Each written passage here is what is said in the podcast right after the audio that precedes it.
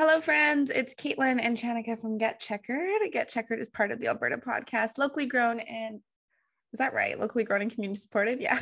oh my God. How are you, Miss Thing? I was going to see you so soon. I know you're coming just over a week. Yeah. It's going to fly by. Very good. I'm excited to see you again. And I will probably have more stories for next week. But for this week, okay, when did we talk? Friday? And now it's Friday again. Yeah, it's been a week. So, okay, hectic. I was telling Shanka just before the pod started because the big thing is I literally just slept for 15 hours um and woke up for this podcast and I'm like, why am I sleeping so long? Like, what happened? And I'm looking back on it. It's like this week was something else, okay? It was something. So last Saturday we did um Kids Fest over on Kitsilano Beach and we played beach volleyball for five hours straight um like you had to have two girls on the court at every time. So um Lisa, Tyler's fiance, and myself were on court the entire time, like exhausted.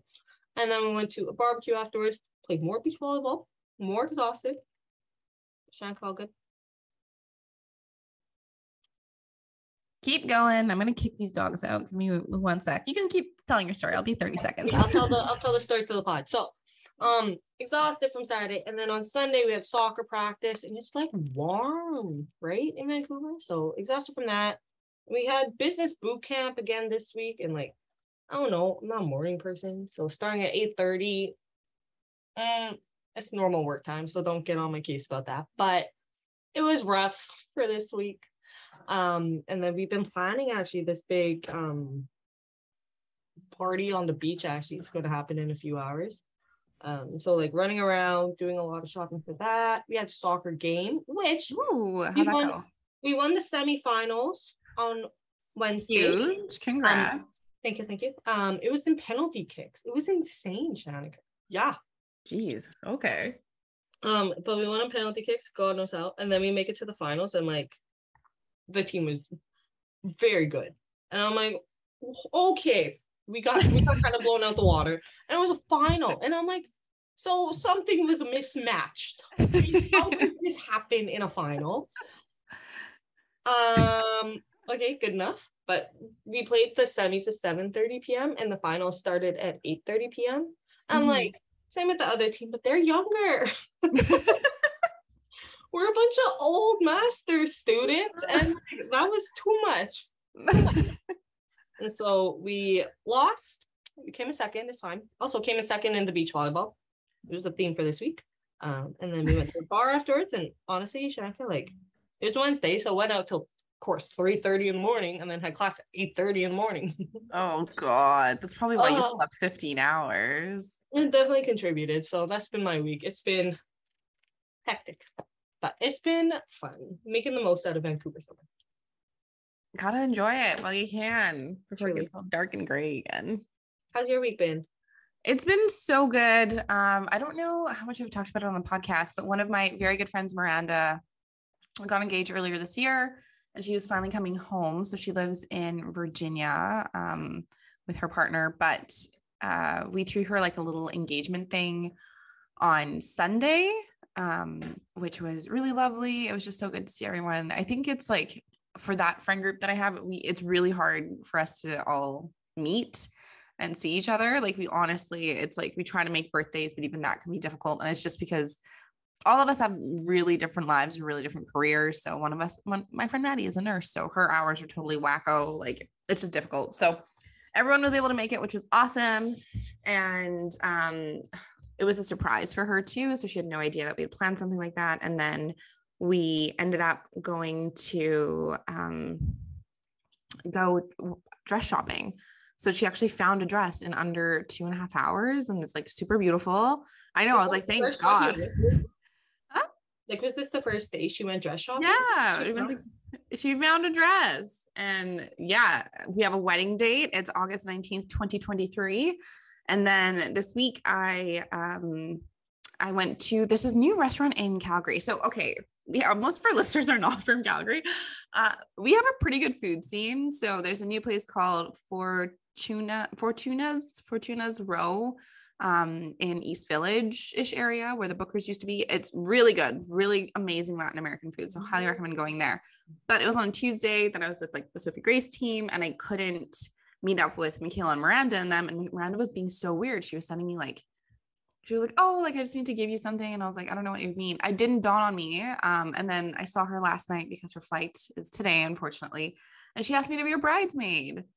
so yeah, I will be standing alongside of her on her wedding day, and we just outlined the next little bit. Um, I don't know if this is not posted publicly yet, but only because she's in the mountains. So by the time the episode's out, it's fine.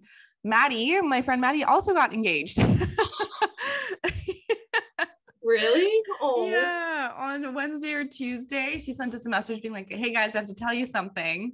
And I was like, no fucking way. So basically, in the last like three months, three of my friends, not even in the last like a month, two of my friends got engaged in the last three months. It feels like three of them got engaged, all in the same friend group. So super big, super exciting. But it also means that the next two years of my life is basically planned out because we're thinking to go to Mexico on like a we're turning 30 trip in February 2023, right. um, which would be fun. And then Miranda wants to have her bachelorette May 2023. I get married August 2023. And Maddie will likely have a fall wedding probably during 2023, like I would imagine. Um, and then Femina's plan is for 2024, sometime in the end of June. So yeah, this is the time, folks. Your late 20s is when you go flat broke because you're going to You know it's not going to stop. This is just your first three friends getting married. Well, not even, but like you know, at the at the main at the main characters, your first three.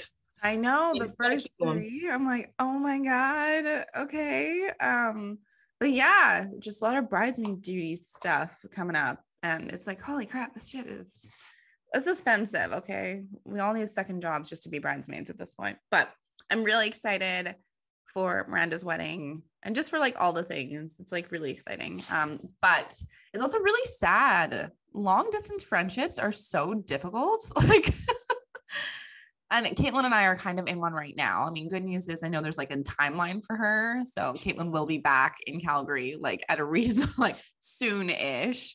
But I'm it's trying just, to get those regular trips to Vancouver. It's easy. Do I want to go to Virginia to see Miranda? No. um, can we meet in the middle somewhere? Probably. But yeah, it's just it's one of those things where it's like you spend so much time with these people. Like Caitlin and I have known each other since what we were 10 or 11. Um, I've known Miranda and them for over 10 years. And you make all these memories together, you essentially grow up together, and then you have to like be like, holy crap, we're gonna live lives like hundreds of miles, thousands of miles apart and it's so crazy. But yeah, Miranda also wants to have babies like really soon too. So I'm like, I know. I thought we were 16. Like, what's going on I'm like, I thought we were still 12. Like, I didn't know we were gonna get married. um, but we're telling her she has to kind of plan around the weddings and potential bachelorettes. So, you know, because we to have fun. But yeah, that's like the big stuff. It's just that is pretty big. That's pretty big stuff. yeah, lots of people in my life are getting married or engaged, and I and to like great people, which is the most important thing. Um, yeah, and also all their experiences were really different. So Miranda's been wanting to get engaged for a while, and Will had talked to me about the ring and all that kind of stuff. Um, but they were camping, and it was really low key, just the two of them. And um, she think she thought he was going to propose like three or four times beforehand too. So she's just been like waiting for it. And then Femina was fully surprised. Like their Charles videotaped the whole thing. She had no idea what was happening. and yeah, like stunned. And if you watch the video, you can tell she's just so shocked. Um, because apparently Charles is Charles is not good at keeping a secret. So she's like, I had literally no idea that he like asked my dad and done all the things. Um, and then Maddie her is a little different because her and her partner they always go hiking they're always in the mountains. And he was being like kind of weird like they were about to go for a swim and instead of getting into swim trunks he got into like dress pants and then he was like oh setting up a tripod and was like oh is the camera like angle okay? And she's like you never take photos like of both of us when we're hiking. Mm-hmm. And then she like realized what was happening and she was wearing a different ring on the finger. So she took it off and put it on the other hand.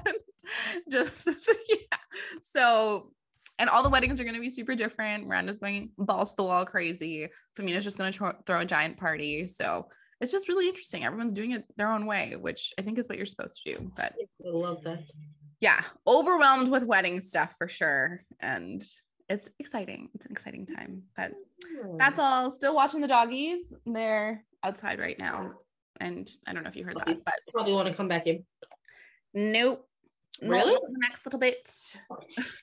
they can play. There's balls out there, but they just bark at everything that swings by, including wasps and bees. Hmm. I've caught um, Zelda try to eat them a few times, and I'm like, bruv, what are you doing? Not not the smartest idea. Yeah, probably not. Um, yeah, but I get to see you on the 18th, which is actually very soon. It's very soon. I'm flying back to Vancouver, and I'm probably gonna fly back again when you move. So Yes, yes. Your girl is moving out to a new place in Kitsilano in September to December, and it's going to be a fantastic place. So I told Shanika she has to come visit. exactly, and we're gonna do it. Swing back for the weekend. I just had to. I, I have to put this out into the universe. There's an in-suite sauna in this new place. Like, how is that a thing? An in-suite sauna. A sauna. Yes, I, I'll show you the pictures. But like, I don't even know what that would look like. me neither. I like I, I saw this weird like wooden structure. I was like, oh, odd. And then turns out, yeah, that's the sauna. Just it's like a single seater. Damn. Yeah, you have to send me photos. I can't even Yeah. visualize how they put it into your apartment. Nope, you come see, come see it. And yeah, get ready for a sauna. I could use a sauna after the week I just had. soon enough, you'll be in that apartment so soon. Truly, Okay. nice catch up. We're good. I know, lots of stuff. So this week we're going to talk about a few of the headlines and then go into the major sort of articles because our boys, the drivers are cover girls on two different publications. Mhm. So there was like super in-depth interviews and yeah, we'll just go through them, pull out the highlights for you and give our opinions. But first, okay, this is the first article I found and I'm annoyed, like immediately annoyed, but it's called Is Toto Wolff Too Powerful for F1? And this is from Grand Prix 24 7. And it basically talks about how Toto has held every single role. Like he is a team shareholder, board member, executive director, CEO, principal, motorsport manager, driver manager. Like he's been in the sport since 2009 on, I think, on the professional side. So not as a driver. Um, and then the article went on to question if Toto's voice is too loud, so more loud than the other um, team principals, and if that causes a problem. And Mm. I don't, I just like thought it was awkward because it feels like, why would you? I mean, I understand like conflicting business, eh, you know, interests and stuff like that. But I think it's very weird to be like, you are too successful. Like, it's not his fault that he's worked his ass off and leveraged enough things can do, yeah. Yeah to be like he is entrepreneurial so i'm sure a lot of the other team principals could become team shareholders or do those things but it's just weird. Anyways some of the questions that they brought up in uh, the article was that if he's putting his business interests um, over the team's interests or the sports interests. So they said can um, wolff's voice uh, sorry wolff's vocal opposition to andretti's entry into f1 be perceived as manicuring his own best interest in mitigating risk to the return on his investment in the Mercedes team. So basically, um, as if it's splitting the F1 pie to 11, would his reported resistance to the proposed F1 PU technical changes for the 2026 season be suspect too? What's in it for him? Is what they said springs to mind. Um, and then the last question that they brought up was what about his well reported attempt to blockade Mercedes power unit customer Merce- uh, Williams from contracting Red Bull nurtured driver Alex Albon for the 2023 season and beyond? This was denied by Wolff, but worth raising a question. Um, what was really weird though is that this article was retweeted by Andretti, and he said that this was something that needed to be said. So I'm like, T, like, is there stuff going on behind the scenes that we just don't Which seems to be most of the sport, to be honest.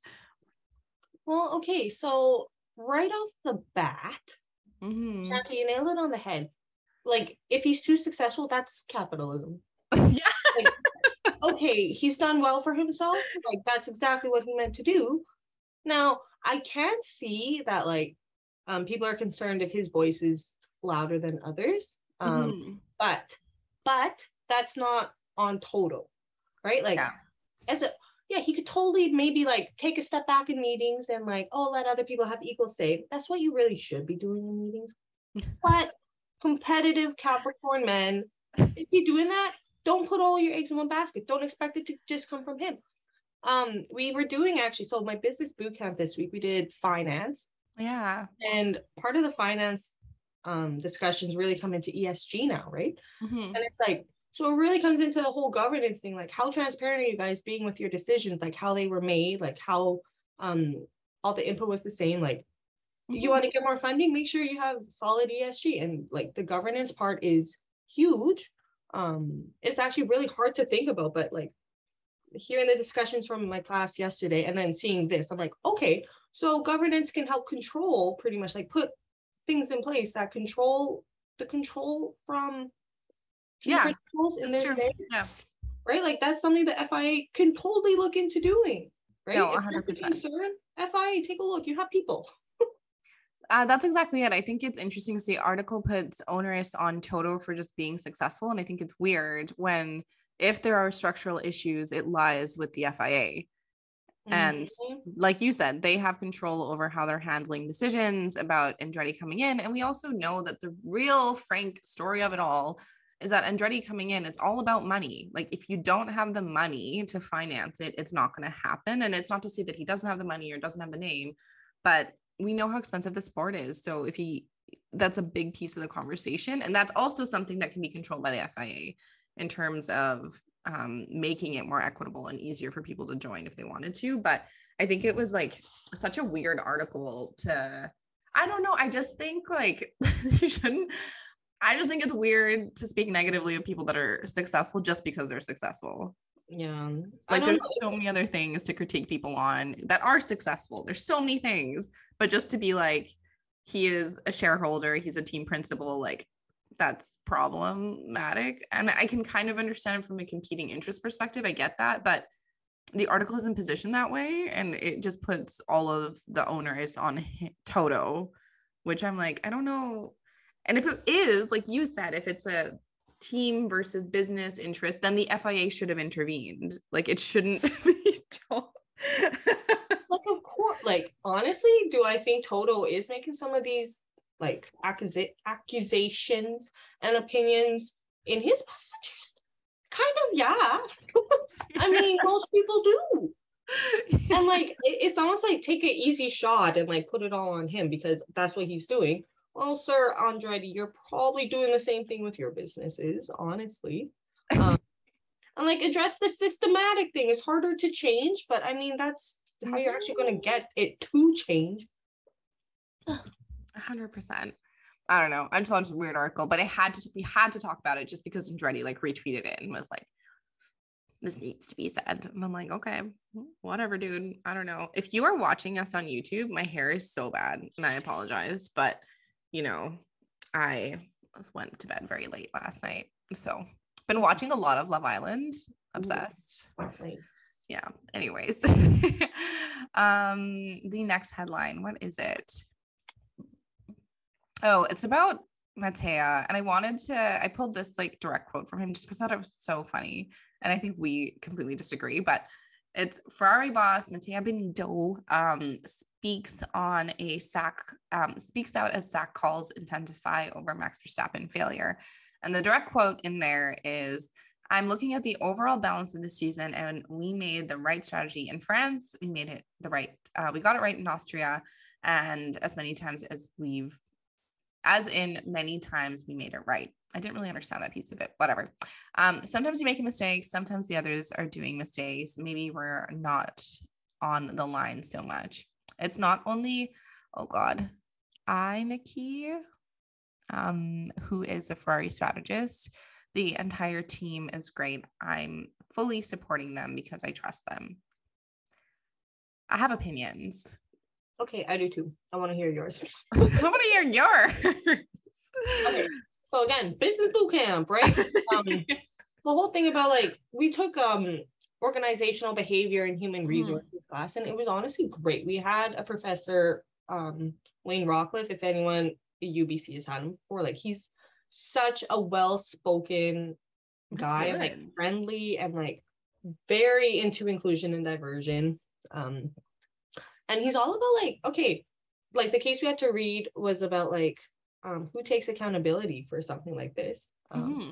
And my reflection is like, I, I do support that. Like someone in Mattia's position, like a leader, takes takes accountability for the performance of the team for an outward approach. I totally agree with that.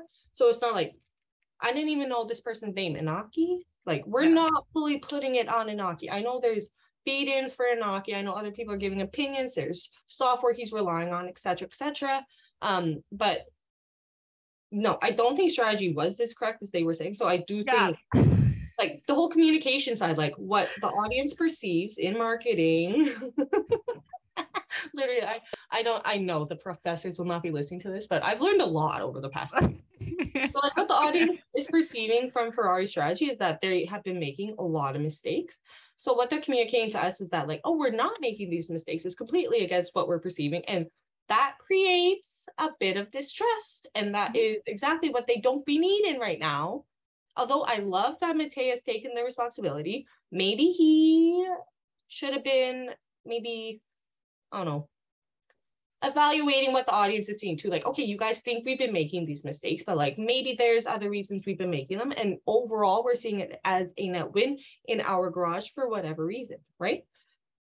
But right now, I don't believe what he's saying because, you know, why do you think it's actually the right calls you've been making when everyone literally else in the F1 community is like, oh, yikes.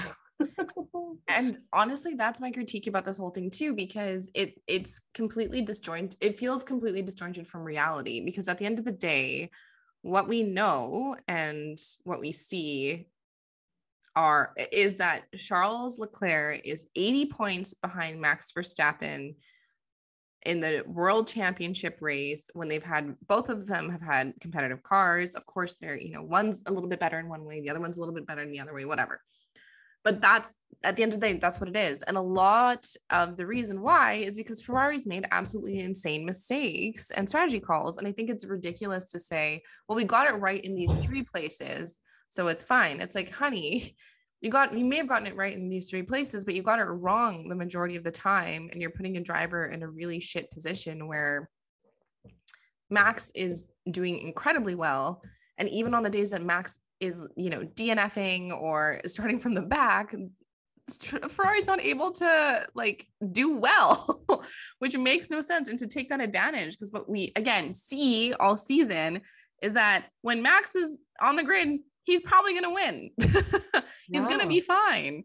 So I, I, think it's a little short sighted, but I do agree from an accountability perspective, it has to fall on him. If you're the leader of a team, it does fall on you when mm-hmm. um, things go awry or if it doesn't work and if there's mixed messaging or whatever.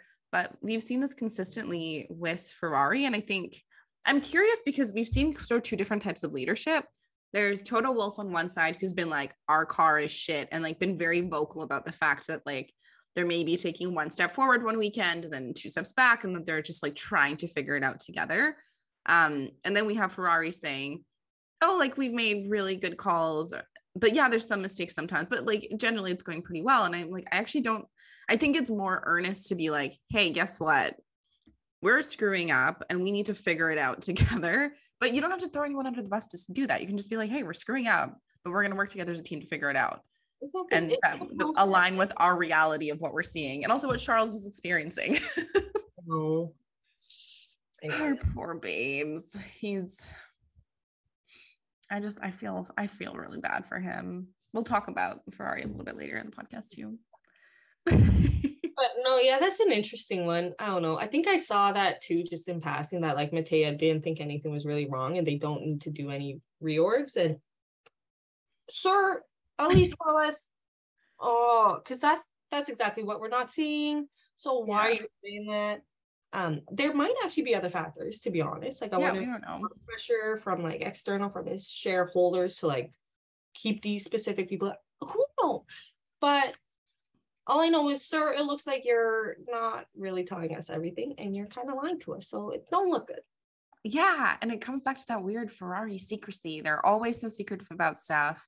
And as fans and as people watching this season, you're getting um it's like harking back to Sebastian Vettel, right? In the final year or two that he was with Ferrari.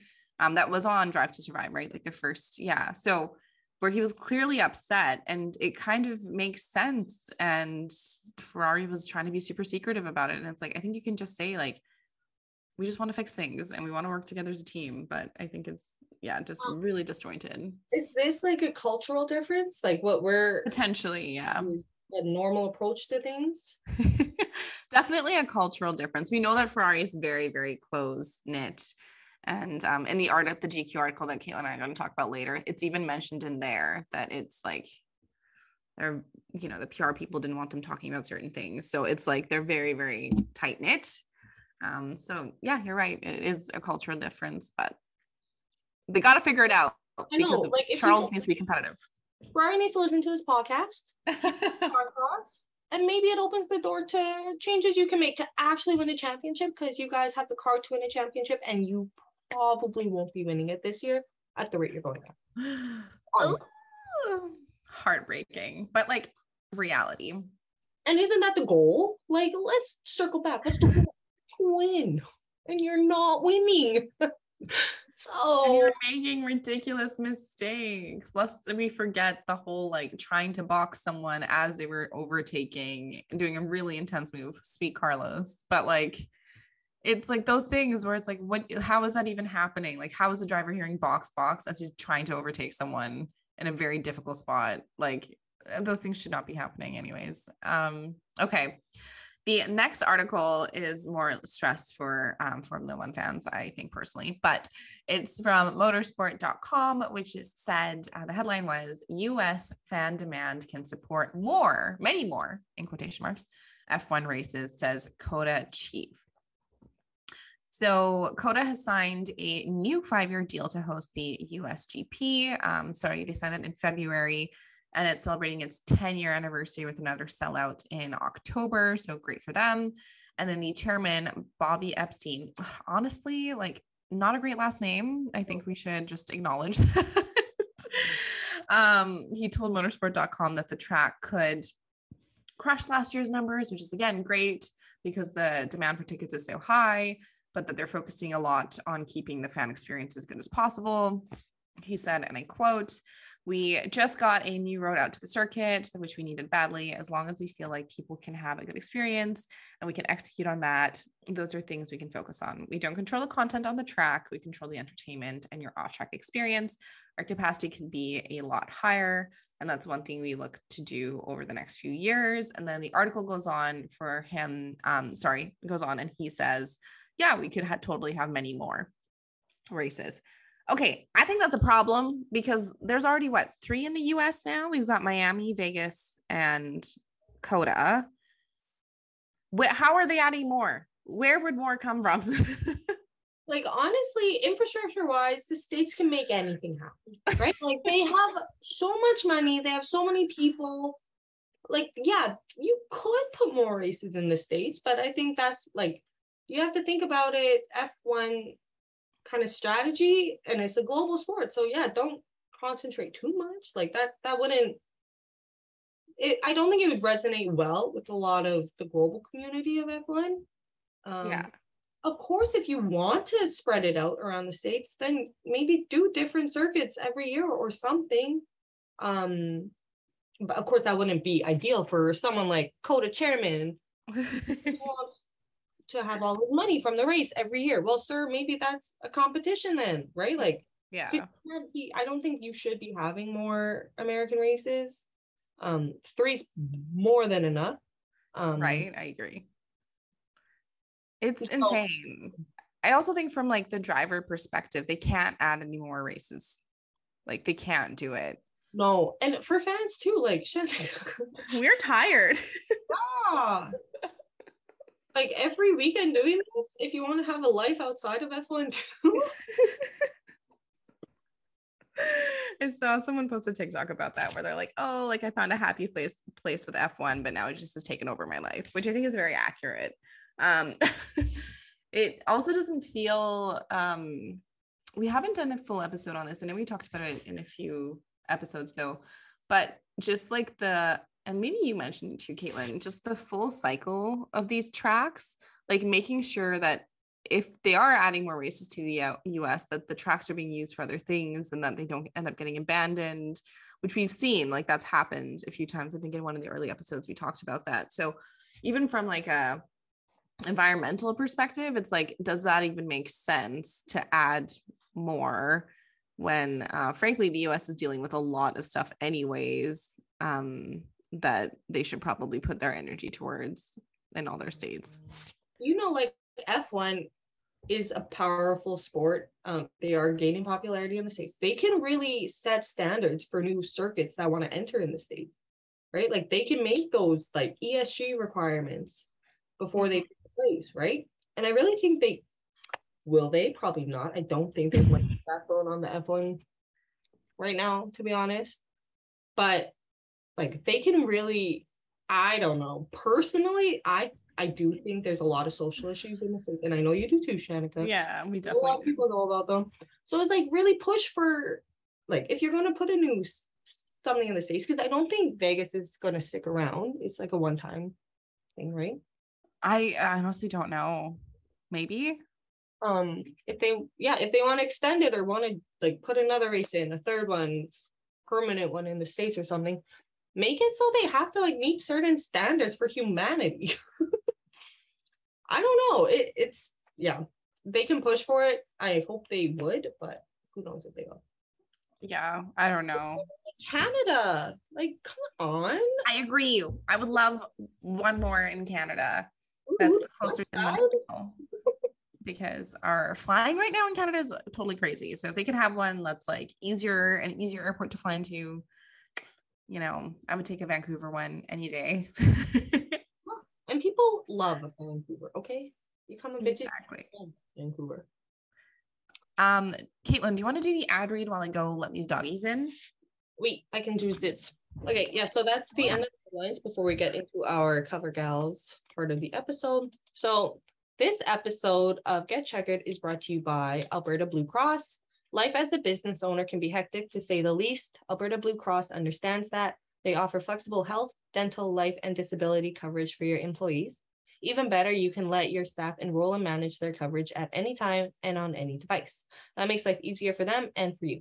You've got this when it comes to group coverage for your small business, and Alberta Blue Cross has got your back. To learn more and explore your options, head to ab.bluecross.ca. Amazing. Okay, so I am so excited because we have three drivers that are covering like major magazines. So the Ferrari boys took over GQ, which was really, really cool for the September issue, I believe. And uh, the article was really, really well done. Um, I actually clipped the whole thing. Um, yeah, using this new software thing is so cool. But first of all, Caitlin, what did you think of the photos? I mean, is she cute? I love the photos. Um, they look amazing in the photos. Um, they weren't in their race suits, were they? They were in like leather and yeah, it, it just added to the GQ-ness. So I wasn't mad about it. Yeah, they were and yeah, they just they looked very good. Um, like head thing on in one. It's like there's a photo of I think it's it is Carlos where it's just his face and his helmet and his uh-huh. eyes look so good. I'm like, okay, sir. Um, they didn't put any photos of the actual. I mean, there's photos of them like leaning against the car, but I can't tell if it's actually like a F1 car um, the major photo was just of a regular Ferrari car, um, which. I was like, okay, I get it, whatever. But if you have a chance, it's um, you can see it without. There's no paywall, so you can just head to Um, I'll put it in the podcast description, but you can just head to that and look at the photos because they look really good. The boys looking good, looking like little fashion girlies. They, I think they probably had fun. Right? I think so. I think so too. So the article is by Tom Lamont, I think, and it basically just follows Charles and Carlos Sainz um, for a whole day at the Ferrari headquarters. So it's less of a um, deep dive into either one of them. It's more like an overview of what Ferrari is and the glory that they're trying to bring back. There's some interesting quotes that I noticed, Caitlin. I don't know if there was anything for you too, but just how the town itself is super secluded. So Maranello is where this all is, but um, it adds to that sort of mystery, I suppose, that we have around the close, tight knit Ferrari family. But some of the pieces of the article that I loved was when Charles and Sainz talked about how they first got exposed to Ferrari. So Charles said when he was 11 or 12, kind of sometime around there, he went to Maranello and the Ferrari factory area that's like closed off, and he sat in the car park for two hours trying to guess what was what it was like inside and he imagined that it was like charlie and the chocolate factory with oompa loompas running around everywhere. How endearing is that? I think it's so sweet. That's like the super closed off space that you just have never seen. Um Sainz was described as a mild and polite Spaniard. Cute. Um, and he was introduced to Maranello under the cover of darkness. And he said it was a secret expedition because I was meant to wait for my contract from another team to end. Um, which who did he jump from? McLaren, right? Is that right? Yep. Yep. Yeah. Yeah. Yeah. Yeah. Okay. Um, so he did in the cover of darkness, he came and visited. So I thought that was really sweet. But some of the ways that Tom described the boys, Charles Claire is boyish and an enthusiast, which I think we would agree. I mean, yeah, but boyish if you're describing a grown man. it was not a fan. Okay, fine. I was like, oh, choice of words, sir. um, and Sainz is more modest, lightly brushed by melancholy. I don't exactly know what that means. like, I don't know. It, what is so I think of melancholy like that one movie Kirsten Dunst was in. And I'm like, I don't see a soft touch of melancholy on Carlos Sainz, but if that's what Tom saw, okay. but he is like because i think when i think melancholy it's like a bit of like sadness is it not or just like feeling just, sad i would think of melancholy as like i don't know just kind of down like yeah. life is okay like just mm. and i'm like i don't see that in carlos Sainz. he has a he he has the chili pepper that's that's what I would say too. So that's what I was, I was really interested in because of course remember this journalist is coming in for a day, so I wonder if it was just one of those days for Carlos. But right. I think it's interesting that he put it in as slightly brushed by melancholy, so like a, a sadness, which I think is interesting. I don't know. Um. Anyways, this he dives deeper into what it was like to you know see Ferrari land. There's some history about the town and the town center. But the piece that like really pulled out for me was um, just about this priest. So there was once, this is a direct quote, by the way, no freaking distilling anything, but there was once a priest in the region, um, Don Sergio Mantovani, great, who raced Ferraris in his spare time. he did so with a rosary clenched between his teeth. Could you imagine that? No dentist would like that. I'm going to be honest. I wouldn't recommend doing that. Um, years later, San Biagio's priest would ring the church's bells to signal the team's victories. Um, so since the priest has been gone, his successors have continued to do that in the town whenever a Ferrari driver wins. So I think that would be a really cool thing to experience, Caitlin. Could you imagine you're in Ferrari land and the bells start ringing every single time one of them wins? So the bells, of course, rang in March when Leclerc finished first, and then in Bahrain again in April um, when there was wins by Carlos Sainz, and then again by Charles in July. Isn't that interesting? That's fun. Yeah, yeah, I like that. Um, and I think like tying that into what kind of stood out for me is like how the town, like in English, you'll say Ferrari land is what he's like. Yeah. Um, and then he's like, yeah, but in Italian, like if you just say the name of the town, Maranello, is that what it is? Maranello. Maranello. Um, like people just assume it's Ferrari, and I'm like, okay, so like if you're, if you live there, right? If you live in Mhm. Maranello, like that's your association, right? So Yeah. interesting it's so wild. So this whole town's like adapted. to Ferrari. Yeah, Ferrari, like completely. Like they all represent Ferrari too, which is so interesting. Um, the rest of the article they talk about a bit of a timeline. So they talk about um, just the failures that uh, Ferrari's had over the last few seasons. Um, but they call Charles Leclerc a special favorite, which I think is something we all agree. quite a, quite a bit they go into like Charles is he's like, oh, they don't call it number one, but everyone kind of knows Charles is number one. I'm like, dude, don't put this in writing. That's I agree. I felt the same way. I was like, first of all, you call Carlos Sainz sad, and In one he's the number one driver. Oh, he's like, don't- read this. Don't get your mood down. yeah. I- oh, Yeah, he said it a few times in a few different ways. I was like, sir, do you understand this is taboo right now, in my opinion? That's exactly it. And there's a few times where like there is um and more mention of how they appear, which I think is weird. So uh in the article, it was a day that the boys were in the simulators. So I think what's interesting is uh, Carlos Sainz really talks about what it's like being in the simulator. He said it's the toughest day of the week.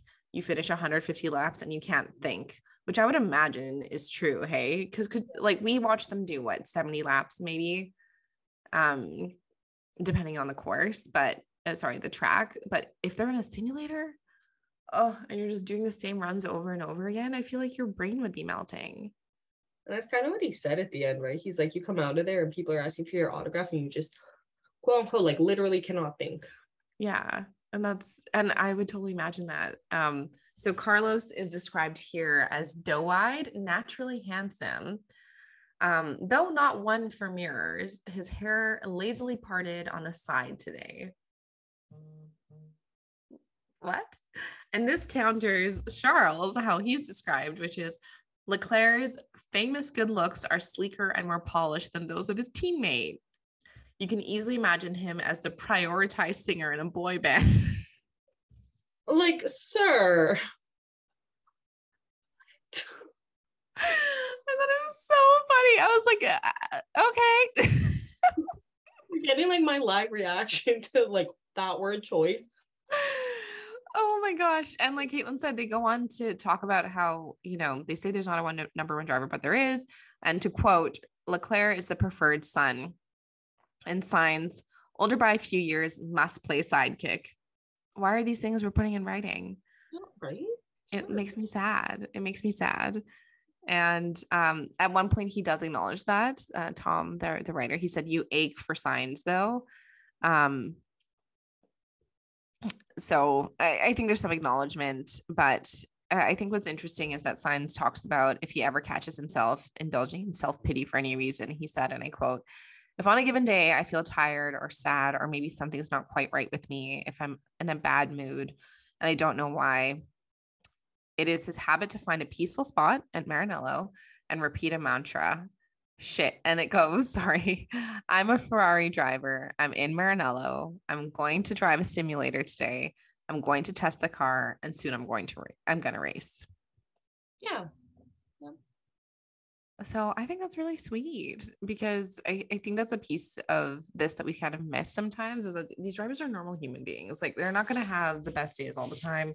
Um, Carlos maybe not having the best day after reading this because this article basically said he's the second driver and it's sad, but I, Like, I it- think that's good. yeah, and I think it's like honestly, everyone should be going to therapy, honestly. Um, and like if he does, if this is why he's kind of like he's found his way to overcome these sad feelings, that's awesome. If he came up on it on his own, that's awesome as well. Um, but yeah, like you get yourself into a funk, and I think like it's great to hear that like what Carlos's routine is to get out of a funk. Um, because everyone can get in funk, so maybe we all just need to start saying into a mirror, even though apparently Carlos doesn't look in a mirror. These mantras to get out of a funk, because yeah, yeah, things things could be worse. Um, and reading this article, Maranello is definitely on my list of places to visit. So there's a two-story Ferrari um, museum that's on site, which is packed with all the trophies, cars, memorabilia, and the museum director, um, who's described as a dapper man, called I would assume that's Michelle, right? Mike, mm, Michael. I don't know. Yella.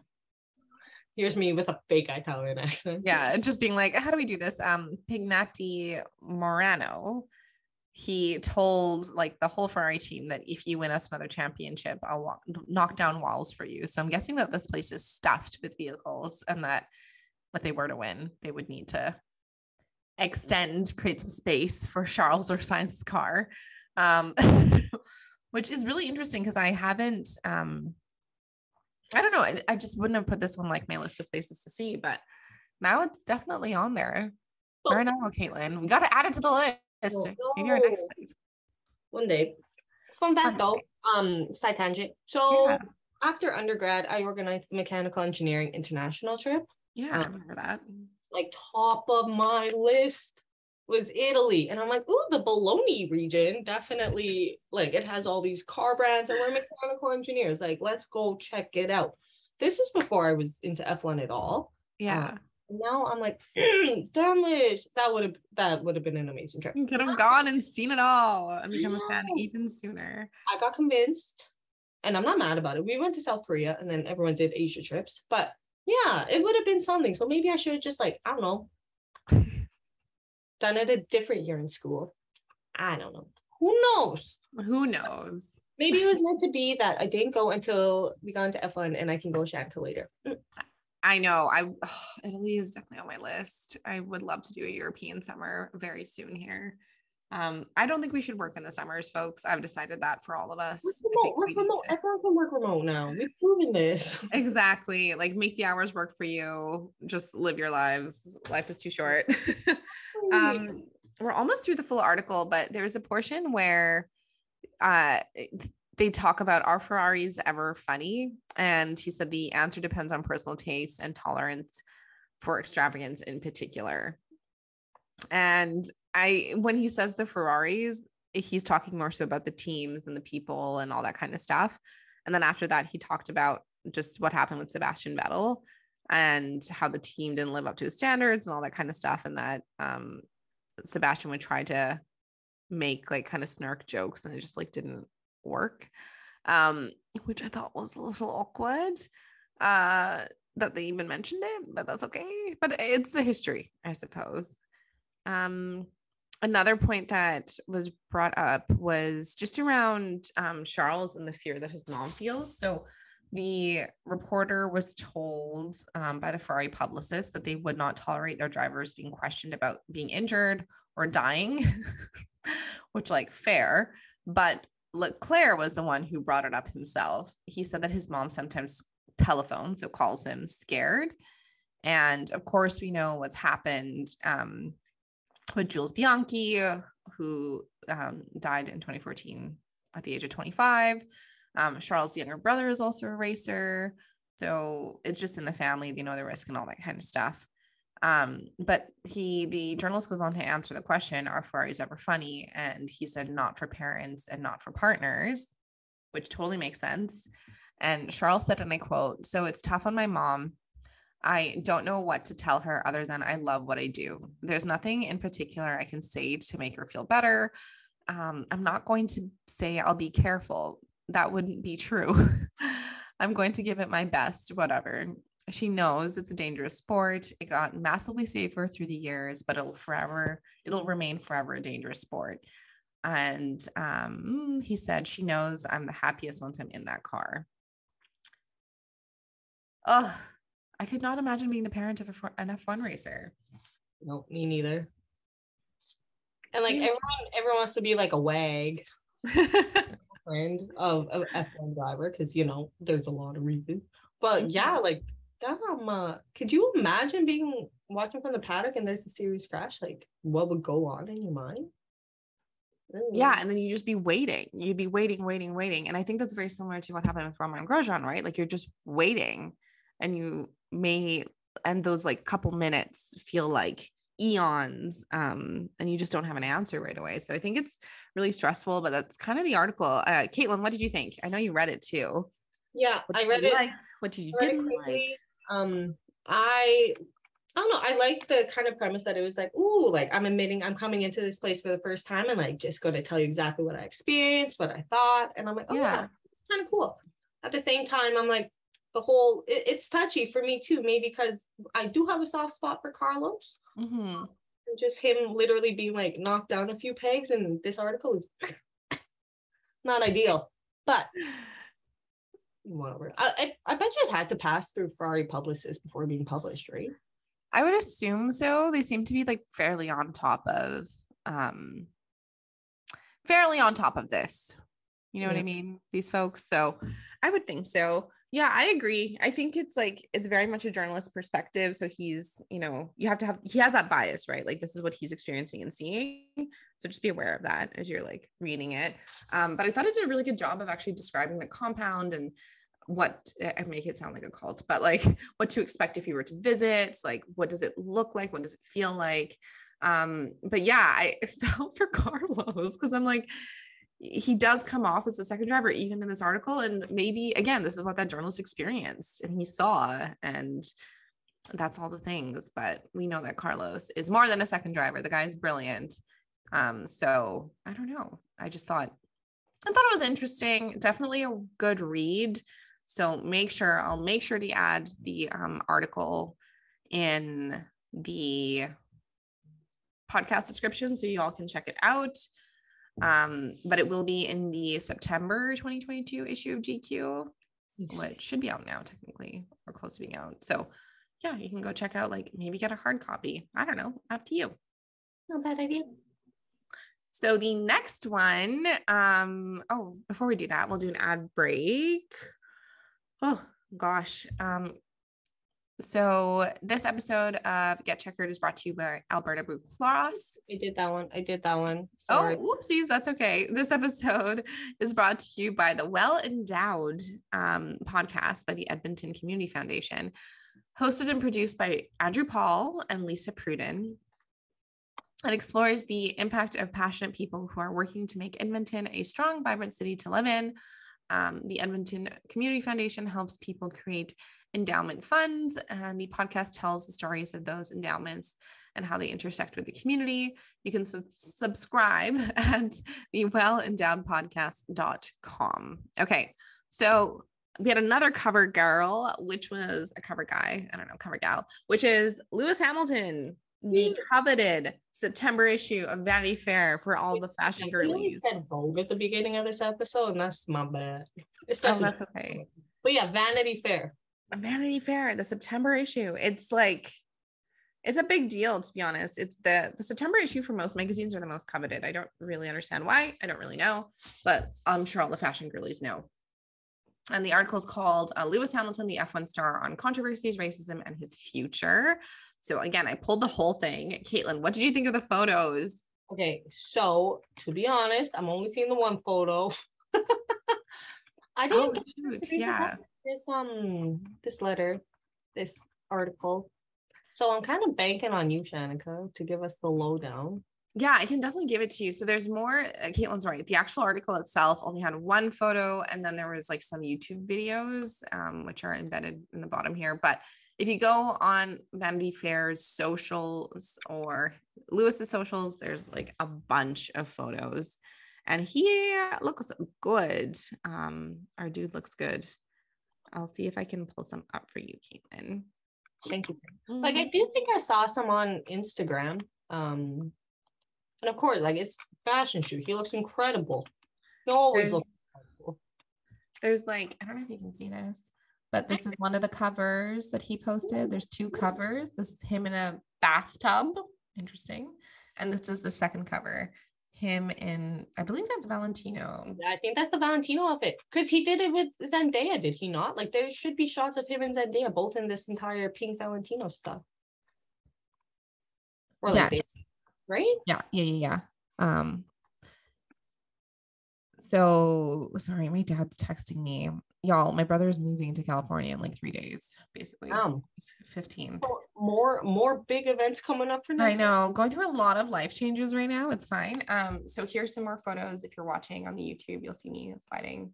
Oh yeah, like just it's it's very artistic photos, and I'm here for it. It's giving Vanity Fair, babe.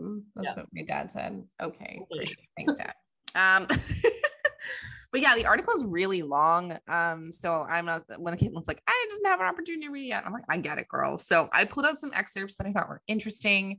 Um, but it is different from the GQ Ferrari one because it's not just a focus on Ferrari with the touches of the drivers. It's very much hyper focused on Lewis Hamilton, but not just as the F1 driver, but Lewis Hamilton as a whole. So there is a um, quote that I thought we should talk about because, so, anyways, he, the interviewer whose name I don't have, I'm so sorry. I should really give shout outs to the right people. Hold on, let's see if it's at the bottom.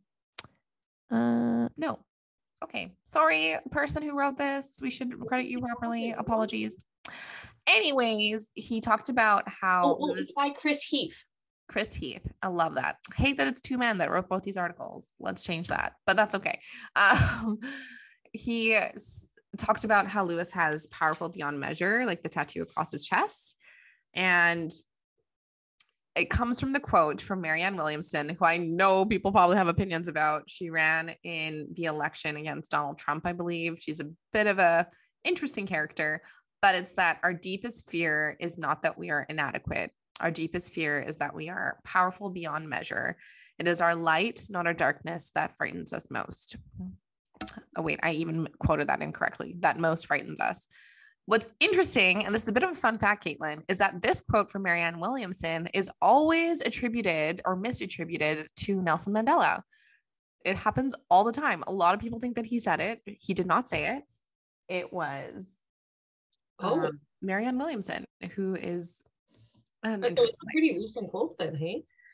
Yeah it, it's been like probably like the last like two decades for sure um but i think it's there yeah the 90s maybe but anyways so lewis said he read it and it was just like one of the best things he's ever read so of course he got it tattooed on his body um but i do think it's really funny that it's often attributed to the wrong person um so he goes on in the article to talk about what the jewelry ban we've saw this right where Lewis came out and he was wearing all those rings or um it's been a topic of conversation for the last like portion of this season I would say. And he says that he says that it's directed towards him um because he's the only one that wears jewelry. And I was like damn. All right. I love that. But he said that the whole him coming out with all those rings was just him trying to troll them a little bit which I thought was really funny um, what other things? He talked about his veganism in the article. So he told he said that veganism wasn't even on his radar growing up North London. Um, but it wasn't until about five years ago that he made the transition um, when he met a pal of his who talked about what food production really looks like. But what's interesting is that the doctors told him initially, like, hey, you are a Formula One driver who basically loses weight every time you drive protein intake is going to be really, really important, and you might have trouble keeping up with that. Um, but he said he's had the opposite kind of happen. Um, since he's gone vegan, he's actually won five world titles. So I think that kind of speaks for himself. Um, he also talked about his past. So there's way more information on this, which I thought was really interesting. He was dyslexic in um, school, which I had no idea um, one of the few black kids i think that's very common for um, london to be quite frank so there's more information just talking about how he just like was not a school person, just did not do very well. School wasn't for him. But the timeline that stuck out to me it was from here, and this is a direct quote. From sixth, he proved himself a wonderkind um, at guiding remote controlled cars, beating adults, and appearing on British TV. This video clip you can find, folks. I highly encourage you to go look for it. You just see a very determined Lewis Hamilton just with like the intense face on, trying to beat all these adults. And they're trying to interview him, but he just like is so focused on winning. It's the cutest thing ever because he's like such a little baby. Um, at eight, he demonstrated a similar aptitude for karting before graduating to progressively more powerful cars. And then by 12, his parents, who had split when he was two, um, and they state here that his mother is white and his father's black, agreed that he should live with his father, who could best nurture his evident talent. And then, of course, they talk about his um, father and kind of the sacrifices he had to made, make, which was he worked three or four jobs.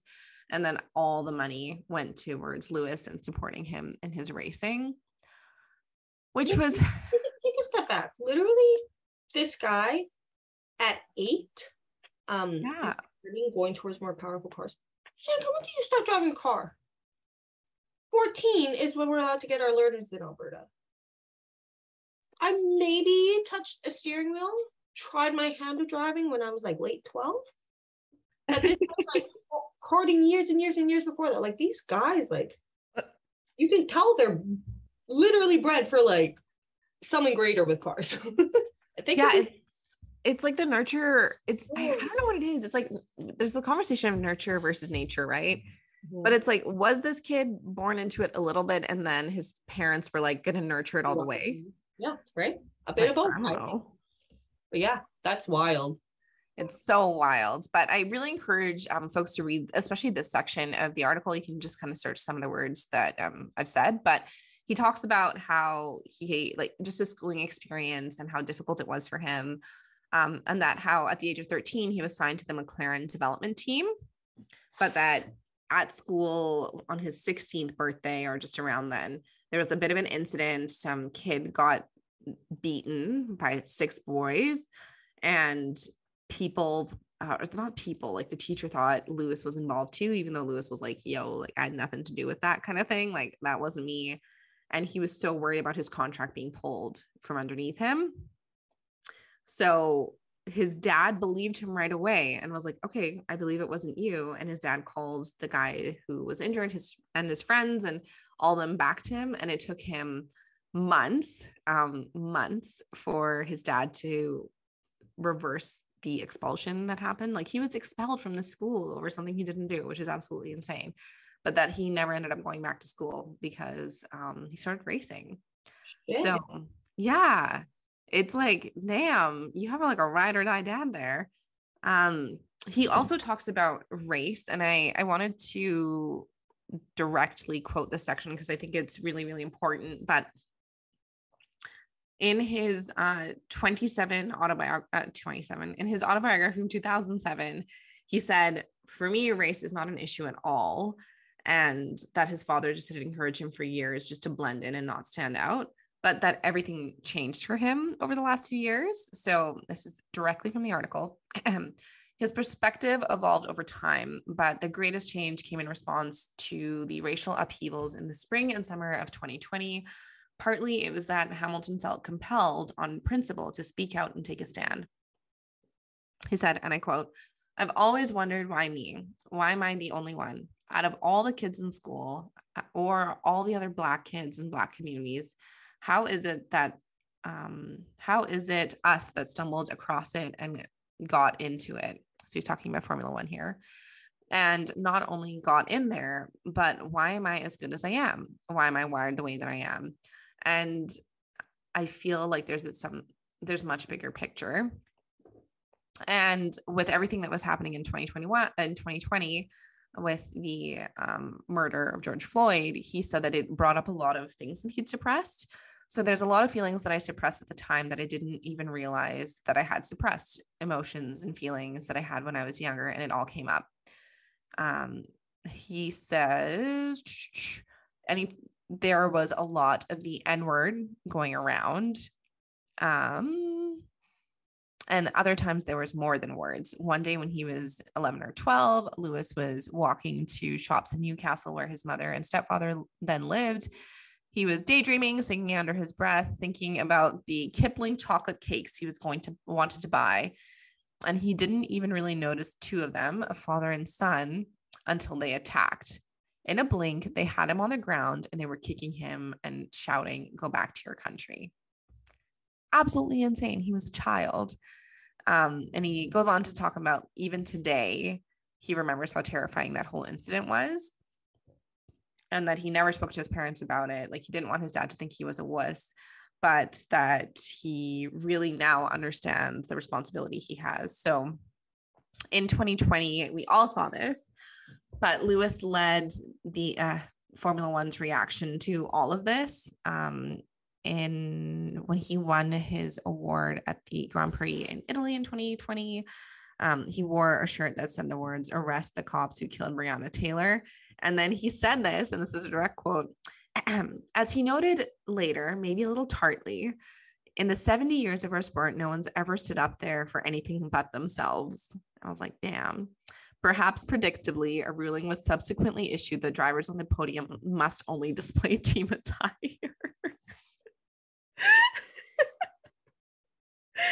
it seems like with reading this article that there's a lot of rules that have been put in place with Lewis either speaking up or just being himself, which I think is really interesting. We have the jewelry one that's already been mentioned in the article, and now the one about protesting when you're on the podium. So, things to consider. Um, the article goes on for him to talk about like the Hamilton Commission that he pulled together. So, we've talked about it a few times in the podcast, but it basically is to examine the structural reasons why um, there's black folks are underrepresented in motorsport and then to think of the um, sorry that was the commission that studied that and then there was mission 44 that he spun up which is to tackle those structural systemic issues to make sure the sport is more equitable and has underrepresented groups all in it. Um but yeah so i there was another portion that i wanted to pull here which is just around his when he first joined Mercedes in 2013. And I loved this because I think it's a reminder for all of us that we should um, really like stand up for who we are. He, before he signed with them, he said, This is who I am. These are the things I like to do.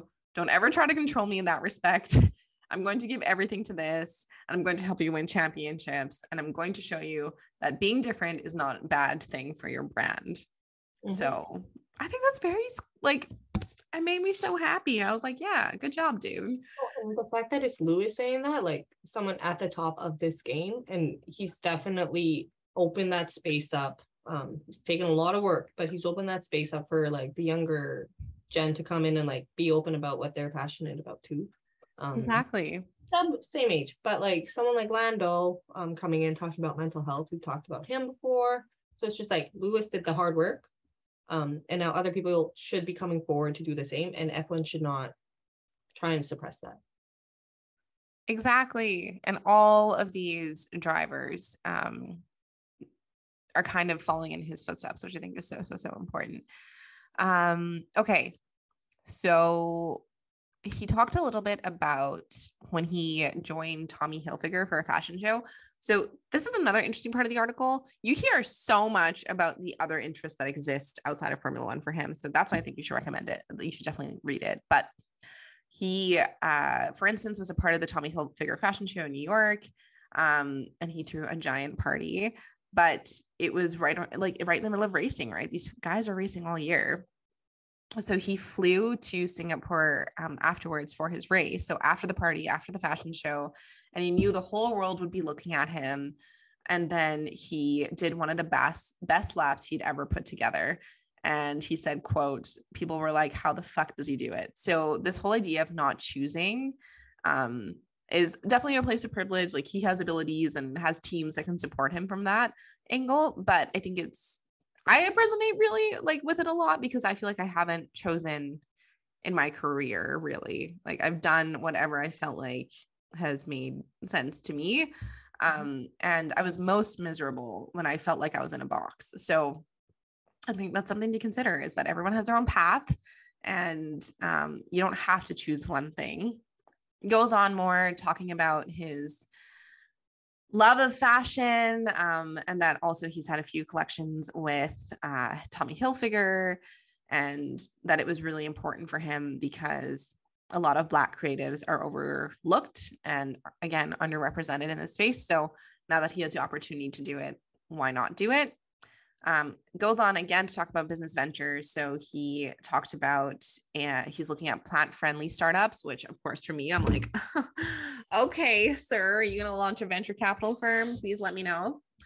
Um, and there's some mention of a vegan restaurant called Neat Burger that it seems like he might have invested in. Um, also talks about other ventures in the creative field. So we mentioned this, I think, in a few episodes ago, but he is a producer on the new Formula One movie that Brad Pitt will be um, starring in. And he said the whole thing is he just wants to make sure that the storytelling is authentic. Um, and I was like, okay, makes sense. But what I didn't know, Caitlin, was about this whole um, Tom Cruise stuff. So he's also done other things. He's had a cameo in Zoolander 2. He's lent his voice to Cars 2 and Cars 3, whatever. But for Top Gun, have you seen Top Gun, Caitlin? Course I've seen Top Gun. I just want to make sure. He was supposed to be one of the fighter pl- pilots. Oh. Yeah, and it just didn't. Yeah, he was supposed to be one of the fighter pl- pilots, um, but it just didn't happen, and it's because obviously the season uh, of racing and the year that they filmed this was the big Max. We're talking, we're talking Top Gun Maverick. We're talking Top Gun Maverick. He was supposed to be Oh, that would have been fun. Oh, a pilot. Imagine uh, already a great movie. Exactly. But filming was supposed to take place during like sort of the apex, the the highest point of the Formula One season between him and Max. So it just like didn't make sense. And he said it was really, really upsetting that he had to like call Tom Cruise back and be like, I'm so sorry. I need to go try and win this thing right now. So Tom Cruise probably definitely understood. I know Shanka and I have talked about Tom Cruise like this, like they definitely look like they're friends, but yeah. thoughts on Tom Cruise. Like I don't, I you can you if you want to be friends with him, okay. I definitely don't think I could ever be. Me and yeah, that's what's interesting. There's like a whole paragraph dedicated to like talking about this, um, but just that they are friends. And I'm like, I don't I you know what? Mutual interest, like fast things. And like they can learn from each other about different fast things. But like in the end tom cruise has been problematic in the past. Yeah and he's still a scientologist and scientology is weird. So I'm just gonna say say it what say it with my chest. It's true. Um and then the next uh paragraph or so talks about caitlin i had no idea about this and i think we i like don't know if we can play it without getting flagged mm. on spotify um just for like us playing music. I know we'll get hit with the copyright thing on YouTube, but he writes and records his own music, Caitlin. I saw like last year sometime he put on his instance his Insta story something about like mixing and like DJ set mm-hmm. and stuff. Um so yeah, I knew it was an interest. How in depth does he get with that? Caitlin, I did not know this, but he had a guest appearance on Christina Aguilera's album yeah, Liberation. There's a song called Pipe. And I was like, oh, you know, maybe he'll do backing vocals or something. I don't know. But there is like a he is on the track singing, rapping. I would say like very similar to like a, a Weeknd sort of situation. You need to listen to it. Everyone needs to go listen to it. Caitlin's face. Is the one where I'm oh, gonna see if I can try and pull it up. George Russell. There was an interviewer that's like, George, what are you listening to? And he's like, Christina Aguilera. He said it might have been Pipe. It probably was Pipe. So the track, um, you can. It's easy to find, folks, if you're on any streaming service. But what's interesting is that he it's not credited as Lewis Hamilton. It's some sort of pseudonym. I don't know how to pronounce it. It's X N D A. But He's on the fucking song. I listened to it three times yesterday. I was like, damn. Okay, Lewis. Uh, Caitlin, you have searching up face right now. Yeah, I, I am. I got I got called out in one of my business classes because they brought up like, oh, this happened with Ford. And I was like, what happened with Ford? And I got called out. It's fine. Because George Russell definitely was asked, like, what are you listening to? And I thought it was so random that it was Christina Aguilera. oh, if I find it, folks, it's going on the Insta. It's going on the Insta. George saying it. Anyways, he said that a lot of people have been surprised he's actually like good at music, um, which I thought was funny because to be frank, like the track isn't bad. So go check it out. And the uh, last thing is primarily about um there's two things I want to focus on, which is just like the aftermath of Abu Dhabi and then just um where he acknowledged that he made a mistake and like grew from it. So anyways, yeah, I will pull that up right now because I think Abu Dhabi is probably the piece that we're all most interested in. So the person that wrote the article talked about how like basically Lewis didn't have a shot, right? Like everything that went wrong could have gone wrong. Max was on fresher tires, but there was a the race director, Michael Masi improvised on a rule, one without precedent, that basically made it impossible for Lewis. And this is what he talked about um, in terms of getting out of the car and all that kind of stuff. I don't know if I can really put into words the feeling that I had. I do remember just sitting there in disbelief and realizing I've got to undo my belts. I've got to get out of there. I've got to climb out of this thing, get out of his car, that is. I've got to find the strength. I had no strength. And it was one of the toughest moments I would say I've had in a long time. And the journalist said, I suggest to him that he must feel, he must have felt cheated. And Lewis said, I knew what had happened. I knew what decisions had been made and why. Yes, I knew that something wasn't right. So, what's fascinating is that Lewis didn't know that his dad was there. Um, in the whole bubble of prep, preparation and focus, he just like wasn't sure if his father was there or not. And um, when it and I, I get that. Like, I think when you're hyper focused, you're really not focusing on everyone else. But he said that it was his dad that really made him feel okay. So his dad embraced him. And I think he was like, I want you to know how proud I am of you. Having your father embrace you in that way is one of the most profound things I've ever. And then he trails off, especially as you've grown up, not many times having that. So the fact that his dad gave him a hug, told him how proud he was of him, which is something that Lewis hasn't really had, just really meant a lot in that moment. He also talked about, um, not him, sorry, uh, Mellody Hobson, who is the current chairman of Starbucks. So, little backstory on her. They met in 2007. Um, she like really felt connected to Lewis just because she's also a Black woman who is an incredible business leader, but also like one of one, right? Like has had to come up on her own. Um, and she's acted as a big sister and mentor to Lewis through like the length of their friendship. And she just said, uh, yeah, she just said that he was amazing. So she talked about his experience from her perspective. She said that he was really stunned. She remembers stunned, like shock he was asking the same question over and over again what happened um, i grabbed him by the shoulders and i was like you did everything right i kept saying him to that saying that to him i said it wasn't you you did everything right. And he literally just said like four or five times what happened. That makes me so sad. Then lewis apologized for having him having her come all the way to see him lose. And then she said that's why we came in case you lost. We didn't come in case you won. How sad is that?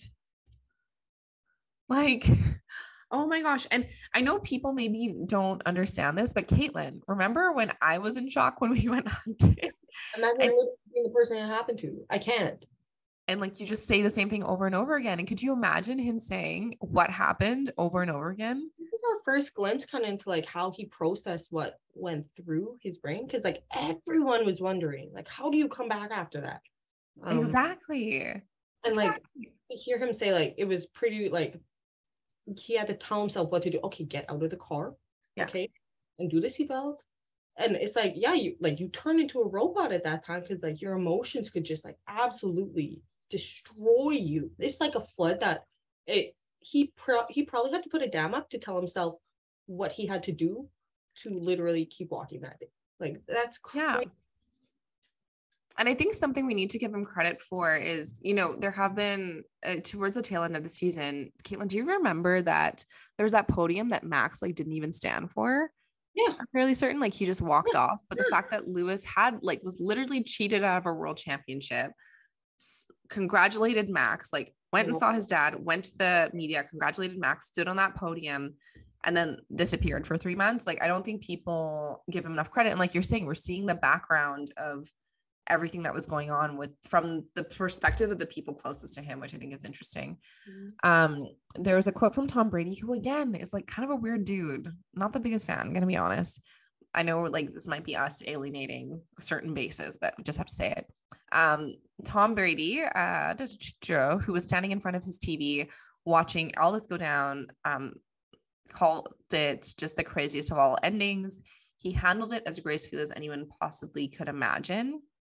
There was just no public venting of any kind. Um, and he did the things that I said.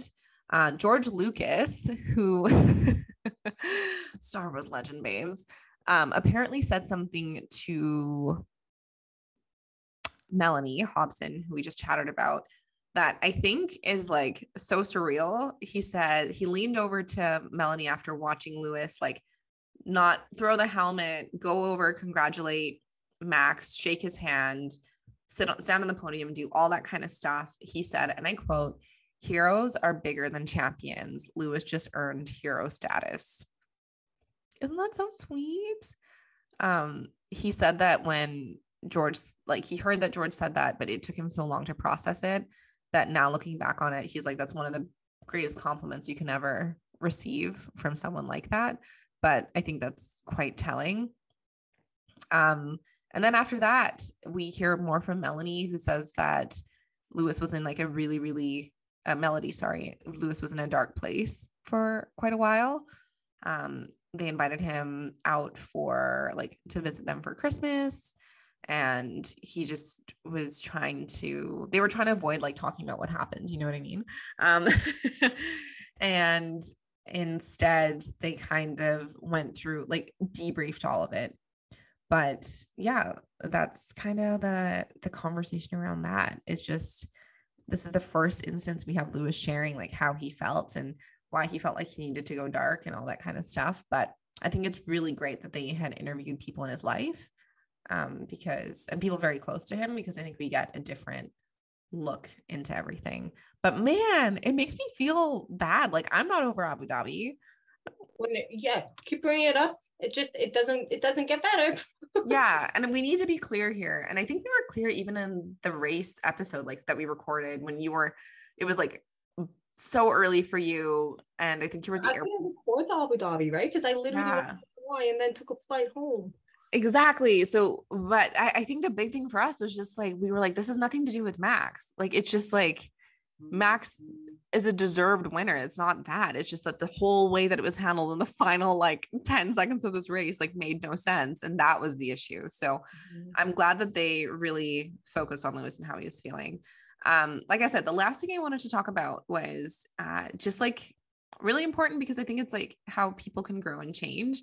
So in the on Christmas Day 2017, he posted like a 12 second video of his niece um, who was wearing, uh, sorry, not niece, nephew, who was wearing a purple and pink dress um, with a wand and all that kind of stuff. Um, and Lewis asked the boy, Hey, like, why are you wearing a princess dress? Is that what you got for Christmas? Why did you ask for a princess dress for Christmas? Boys don't wear princess dresses. And the world was upset, and Lewis was condemned for gender shaming and other insensitivities. And he says, quote, it was so stupid. I realized that a lot of my upbringing was coming out. I went with just an ignorant moment. And I straight away realized that that's not how I actually felt on deep inside. The next day, he had deleted the post. By the end of the week, he had deleted his entire Instagram history. I'm just not the kind of person that wants to hurt anybody.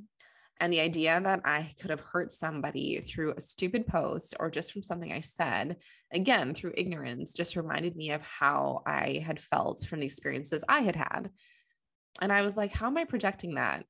Um, I realized that it was wrong. And and so then finding ways of not necessarily undoing it, but showing the community I support them.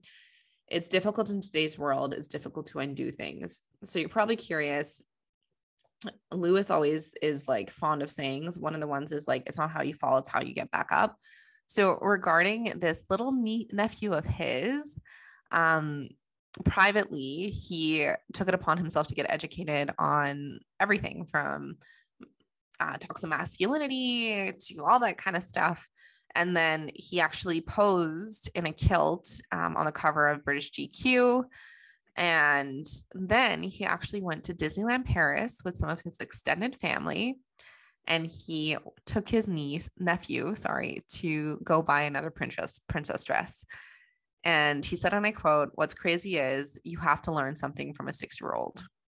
Which I was like, that's yeah, that's very true. He like is sharing a moment where he got it wrong, which I thought was really good. And that how he learned and that he's constantly trying to unlearn stuff. So I thought that was very sweet. Um, and as we know, Lewis is uh, now just in a total different space with that kind of stuff. Remember the YouTube video where everyone was asked if they would be a part of RuPaul's Drag Race, and Lewis was the only one who said he would do it. And he's like, "Yeah, I compete. I think I could win." And I was like, "Yeah." So, folks, you can make mistakes even publicly and learn and grow from it as long as it's like an authentic thing. Um, what you said, and I want to touch on that too, is like you can undo stuff on the internet. For everyone out there listening, like Shanka and I are well aware, we're putting a podcast out there. Yeah. Like our thoughts can never be taken away. It's out there in the public. Yeah. Same with you guys. Just be careful on the internet. Motherly advice right now. Much, I mean, been called a MILF before, so it's uh, very, very true. Just be careful and also know that um yeah like this this happened so long ago and like he's talking about it now so um mm-hmm. be open to just have some grace. I don't know. You're gonna make mistakes. It's gonna happen but yeah. And um that's pretty much the article. The only other thing I wanted to mention is just around driving because you know that I am not a good driver, but uh, Lewis says that he really doesn't like driving. he really doesn't like driving. He thinks there's too many variables. There's like people crossing the street, and he's like, I just like don't want to think about it. But that is like a little bit of a breakdown from the Vanity Fair article and interview and expose that they did on Lewis Hamilton. It is so good, everyone. You should definitely go read it in full. It's um yeah, it, it just gives you such a great look into Lewis Hamilton and truly why um honestly, like the article speaks to why we love him so much. It's just like you see this person um, as a full fledged person, the things that he's done right, wrong, um, how he's felt about things, and um, that he doesn't want to leave Formula One. Like he's got another year and he feels better than ever in the car and he's still challenged by it. So it was just, it's a very good article. Lewis is truly one of the goats in the world like up there with Serena Williams, I would say. Um, no offense, I think Serena's a little bit more, but that's okay. Um, but still, it's just it's such a good article. Go read it. It, it's long, but and I mean, yeah. like I haven't had the time to read it, but I'm going to take the time after this little rundown by Shannon because she highlighted a lot of good points. And to get insight on what goes on in Lewis Hamilton's brain is a privilege, you guys. You don't get this every day. A hundred percent. It's so good. But I think that's everything, folks. It's been like a bit of a long episode, so gotta gotta gotta kill it. Um, Your girl Kaylin got to set up for the beach party. Exactly, and I gotta go figure out what I'm eating for breakfast. Uh, no, it's 1 p.m. So it's mini lunch. okay, folks. Oh, um, if you haven't yet, go follow us on Twitter, Instagram, and TikTok at Get Checkered. Um, you can always DM us or email us. Our email is getcheckered at gmail.com. And yeah, we'll see you next week, right? Are we racing next week? No, we're still on break. You should do an environmental episode. I know, I know. If I get my shit together, I can truly. okay, everyone, have a good week. Have fun. Stay checkered. Bye. Bye.